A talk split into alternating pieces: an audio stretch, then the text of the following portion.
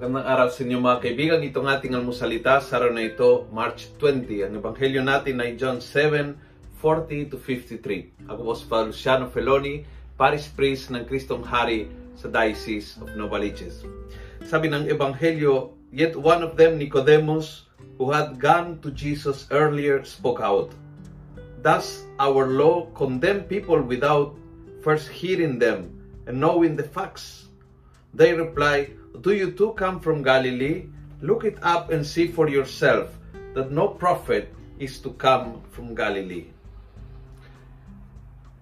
Do you listen to listen or do you listen to answer? Yung po yung siguro yung tanong ngayon, no? Kasi yung mga kausap ni Nicodemus, kapwa niya pariseo, kapwa niya mataas ang katungkulang, hindi nakikinig.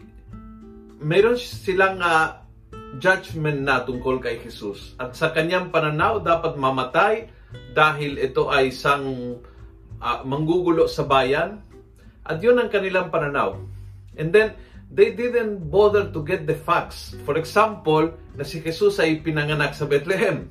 That was how the prophecy said. Pero hindi, sa kanila, taga Galilea siya. Basta yon ng kanilang isip ay yun na yun hindi nakikinig. And so even one of them tried to convince them, si Nicodemus, uh, does our law condemn people without first hearing them?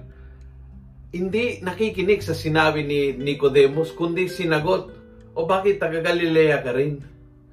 May mga tao na ayaw makinig at kung nakikinig, ay habang nakikinig ay nag-iisip kung ano ang may sasagot. Never to listen never to understand, always to answer, laging para manalo. Ang tao na laging tama at laging hinahanap ay talunin kita. Sagutin ko para talo ka at panalo ako. Yung mga tao na yan ay imposibleng kausapin. Mabuti pang kausapin mo yung dingding, mas makakaunawa kaysa mga taong ganon.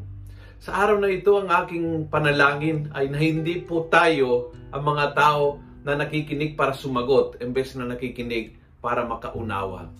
Ang tunay na pakikinig ay pakikinig upang matuto, upang malaman, upang mauunawaan, hindi nakikinig upang ihanda ang irerebate, ihahanda ang isasagot sa iyo.